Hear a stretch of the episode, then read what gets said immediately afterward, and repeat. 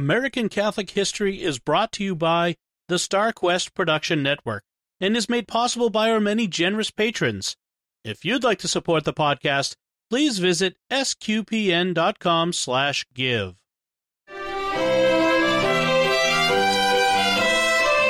Hello and welcome to American Catholic History, sponsored by Beatrix Media, providing writing, digital marketing, website strategy and construction, and search engine optimization services. Visit beatrixmedia.com. Experience your world communicated.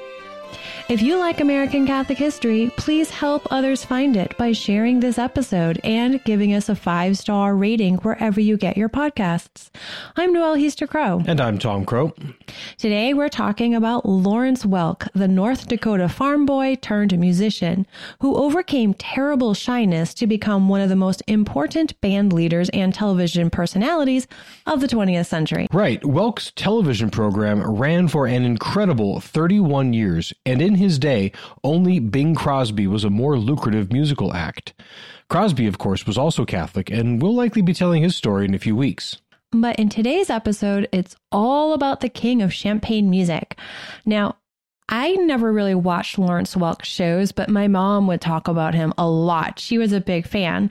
And really cool, I found out a girl that I went to college with, Mary Grace Nelligan. He was actually her uncle. She was talking about how Uncle Larry would call um, at Christmas time every year. Great uncle, I should say, uh, her grandmother's brother. But, anyways, even after Welk retired in 1982, the show remained on the air in syndicated reruns, and it still runs on public television. It's just an amazing run for any program, especially one that was so simple. Right. And the cultural phenomenon that is the Lawrence Welk show didn't make sense to tons of people.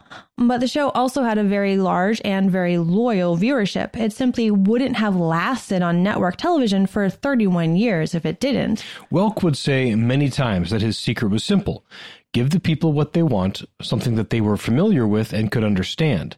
It had to be something that built them up rather than brought them down or confused them. And, importantly, keep the songs less than three minutes in case viewers didn't like a particular song. Yeah, and he was very insistent on maintaining a wholesome and virtuous atmosphere so that no one would ever be scandalized by his program. And all of this really rose from his German Catholic roots instilled by his family and community in the farmland of North Dakota. So let's talk about that upbringing. Lawrence Welk was born on March 11, 1903. He was the sixth of eight children born to Ludwig and Christiana Welk. They probably would have said Welk, actually, because they spoke German at home. On their farm near Strasburg, North Dakota. That's about 75 miles south of Bismarck, the state capital. Both of Lawrence's parents were immigrants. They were ethnically Alsatian, and they had come to the U.S. via Odessa in the Ukraine. Their parents, Lawrence's grandparents, had fled the the Alsace region in the 19th century due to the war that ravaged that region of Europe. Through their migrations, they never lost their Alsatian customs nor their German tongue. Lawrence didn't actually learn to speak English until his 20s. As we said, he spoke German at home. This is why he still has a noticeable accent on his show. It was wonderful, wonderful.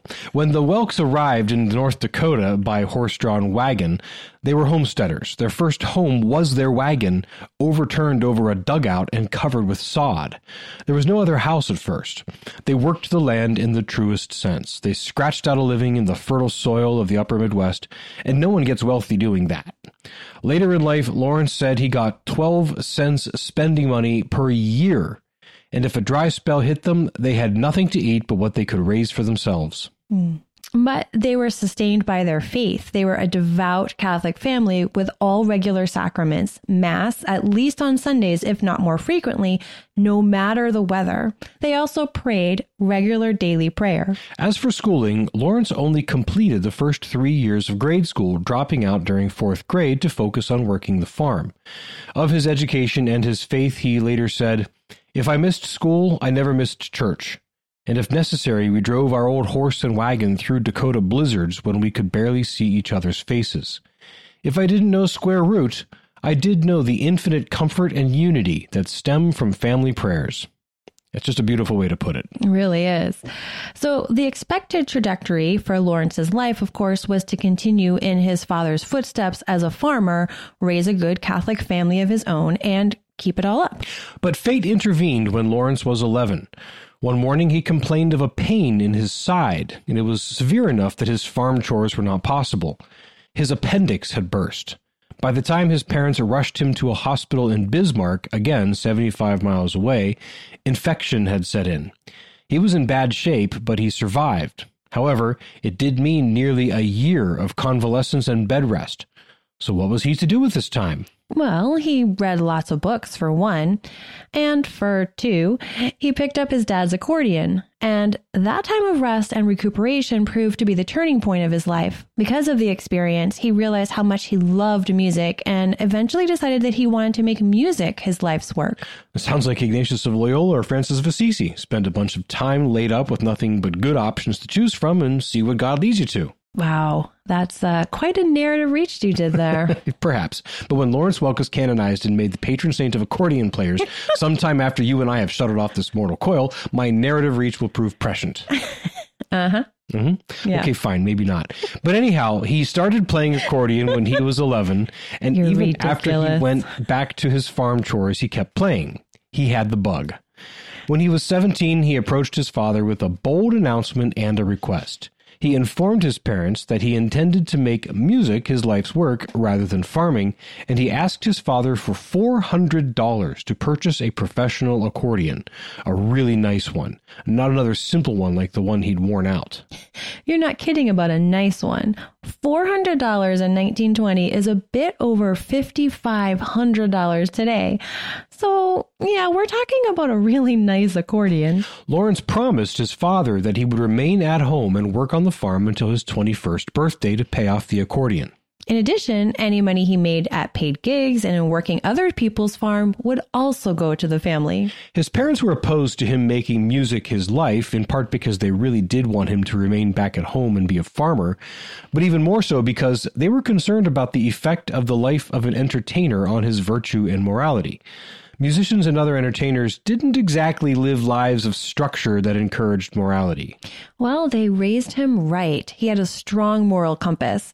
Show business didn't change him in that manner, but rather through his acts, he changed many others for the better. And so, as previously announced, on his 21st birthday in March 1924, he packed his belongings and his accordion and moved out of his parents' house off to make life as a musician. The first year was mostly toddling around the upper Midwest, playing in other people's bands, catching gigs wherever he could. His first big consistent thing was with George T. Kelly's Peerless Entertainers, and with them he was billed the world's greatest accordion player. In 1927, he formed his own band for the first time, and they began playing regular gigs on a local radio station in South Dakota.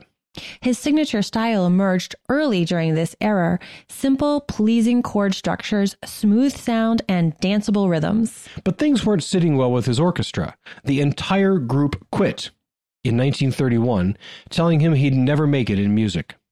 In the face of this disaster, he later reflected, I had a sudden flash of insight. I realized that we are all vulnerable human beings, and whenever we put our love and faith into another human being, we are open to hurts and disappointments. So, he reasoned, the only one to trust completely is God. And once you can understand that and learn not to bear any malice or bitterness in your heart, your life will be much happier.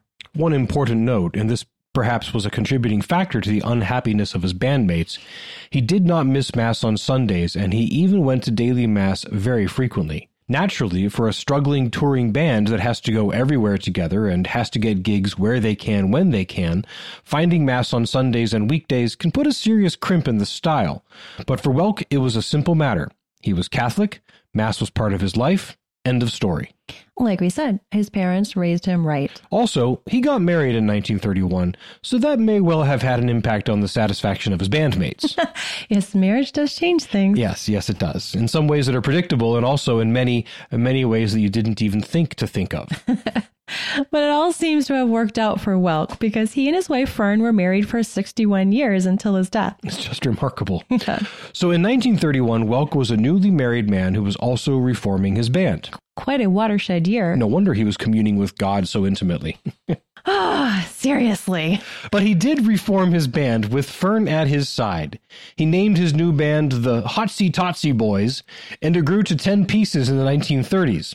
The gigs got bigger, and within a decade, Welk's band was no longer just touring the upper Midwest. They were playing in Chicago, Pittsburgh, and New York. It was at the William Penn Hotel in Pittsburgh in 1938 where someone first described Welk's musical style as light, bubbly, and frothy, like champagne. The comment may not have been meant as a compliment, but Welk seized on the descriptor. He even renamed his act the Champagne Music of Lawrence Welk. In the 1940s, his act made Chicago their new headquarters. This period also saw him finally face his utter fear of public speaking. For the most part, he had managed to remain just the accordion player in the band, and he wasn't expected to speak and lead the show. But with his position as the leader of the band, he had to be the one to introduce songs and lead. It was opening night for his band at the outdoor dance floor of the Edgewater Beach Hotel on the shores of Lake Michigan. He was terrified of stepping up to the microphone to speak, but he knew he had to do it. So finally, he ambled up to the mic, closed his eyes, and rattled off the prepared marks he'd memorized. He was so absorbed in getting out his words that he was shocked and horrified when he opened his eyes and found that the dance floor was suddenly empty. Then his second shock was the realization that while he was speaking, the skies had opened and a summer storm had begun to fall. Everyone had run for cover. He was mortified by this embarrassment, but it led to much reflection about why he was so shy. He realized it was because he doubted himself and thought himself inferior to others due to his accent and his poor education. Over the years, while he never fully overcame his shyness and dread of speaking in public, he came to accept himself for who he was and came to some important realizations. In an article about his own shyness, he closed by saying, if shyness is faced honestly, divorced from self consciousness, and grounded in a sincere attempt to follow Christ's teaching, it can bring about a feeling of humility, gentleness, modesty, and compassion. Within my own heart, I would rather strive for these things than for all the self confidence in the world. I do not believe that I would have had the courage to face up to my shyness, however, had I not first recognized God as my creator, shyness and all, Christ as my strength and example, and the Holy Spirit as my source of constant inspiration powerful. In 1951, Welk and his band moved west to Santa Monica, California, and they played the Aragon Ballroom in Venice Beach. That same year, the big break happened. A local television station, KTLA, broadcast one of their sets from the Aragon. The response was utterly surprising. Welk recalled, the show was nothing really special. We played our usual arrangements for the dancers. I danced with some of the ladies and joked with the guests. But the response was very special. Positive feedback poured into the KTLA offices. Welk was inspired. He wrote that he had an absolutely firm feeling that the boys and I had come home and that television was the thing we had been looking for. I went home and said to Fern, I think we finally found our place in life. KTLA responded by continuing to broadcast Welk's weekly shows locally. It became a local hit. Four years later, ABC came calling, and The Lawrence Welk Show was born as a national sensation.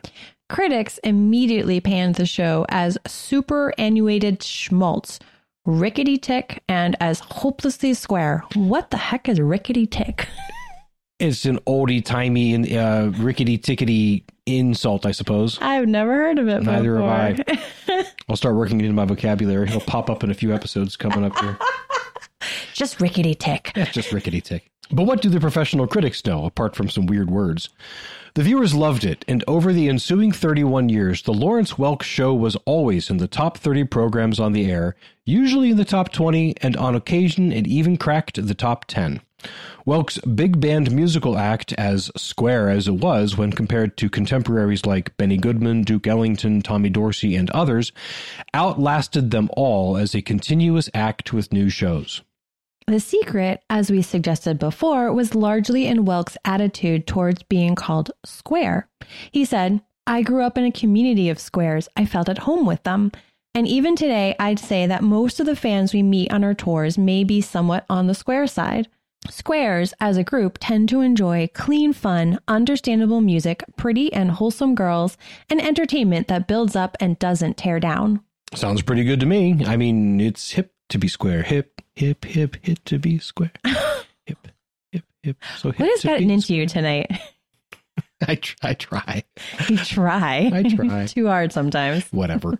so back to the critics. A lot of ink has been spilled about the Lawrence Welk show and why it was so successful. What the critics saw was light and bubbly arrangements of popular standard songs performed by wholesome, polypurebred women and clean-shaven stand-up guys, right through the 60s and 70s when all of that innocent stuff was being pushed aside and derided. Well, the general thought was that the success came from being so countercultural. While all the world was saying everything needed to change and get with it, man. Welk said no. He refused to give in to the times. He insisted on delivering the simple, accessible, wonderful, wonderful entertainment that he knew his audience wanted. Welk wasn't worried about the critics. He was focused on what his audience wanted. And that extended to managing his employees, including the singers and musicians. He wanted no scandals on set. In one instance, he fired a trombone player because the man, who was a Catholic, made known his intention to remarry after he had gotten divorced. Others prevailed upon Welk to rehire the man, telling him, let him control his life, you just control his trombone. In another instance, in the 1960s, he had to fire his longtime Champagne Lady.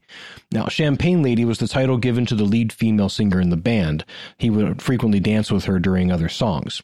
He had to fire her because she insisted on wearing skirts of shorter and shorter lengths. Welk simply would not allow the deteriorating morals of society to infect his show in that manner. The Lawrence Welk Show ran weekly on ABC until 1971, when ABC decided his audience, which really hadn't shrunk, was just a bit older than what they wanted.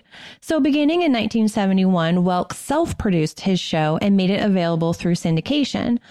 The show remained on the air without interruption from coast to coast, and in fact, the number of stations that carried his program went up after he self syndicated to 250 stations. The Lawrence Welk Show remained on the air for 11 more years until Welk decided to retire in 1982. But I mean, he turned 79 that year. His show had been on the air for 31 years and was still very, very popular. I suppose he kind of had a right to retire. After retirement from television, Welk spent more time in his various properties. This is something else most don't realize. Leading a cultural phenomenon musical television show wasn't the only thing Welk did successfully. He also invested in various properties over the years, some entertainment and resort space, some retirement communities, some office space, and the like. His properties and other investments also did very well. He was a shrewd and intelligent man of business. All told, Lawrence Welk really was a truly great all American success story. And through it all, he remained a faithful, daily Mass going Catholic. Ten years after the final new episode of The Lawrence Welk Show aired, Lawrence Welk died of pneumonia in his Santa Monica apartment with Fern, his wife of 61 years, and much family by his side. But to this day, Lawrence Welk Show reruns can be found on public television stations.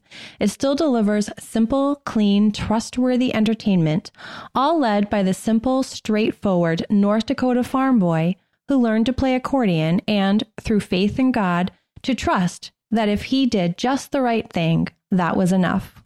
May we all learn to be as simple and straightforward and bring as much joy to others as Lawrence Welk. You've been listening to American Catholic History, sponsored by Beatrix Media on the StarQuest Production Network. If you've been enjoying our podcast, please help others find it by sharing this episode and by giving us a five star rating and a good review. Be sure to check out our sponsor, Beatrix Media, providing writing, digital marketing, website strategy and construction, and search engine optimization services. Visit beatrixmedia.com. Experience your world communicated. Also, please support the many fine productions of SQPN at sqpn.com slash give. To learn more about Lawrence Welk, to find previous episodes, or to learn about our upcoming pilgrimages to important and unforgettable Catholic holy sites, please visit AmericanCatholicHistory.org. And be sure to sign up for our weekly newsletter for the latest information and updates. We also love feedback and hearing about great Catholic history sites and stories from all over. You can email us at history at sqpn.com or find us on Facebook at facebook.com slash American Catholic History, on Instagram at ACH underscore podcast, or follow us on Twitter at ACH1513. I'm Noelle Hiester Crowe. And I'm Tom Crowe. Thank you once again for joining us on American Catholic History, sponsored by Beatrix Media and produced by StarQuest. Wonderful, wonderful.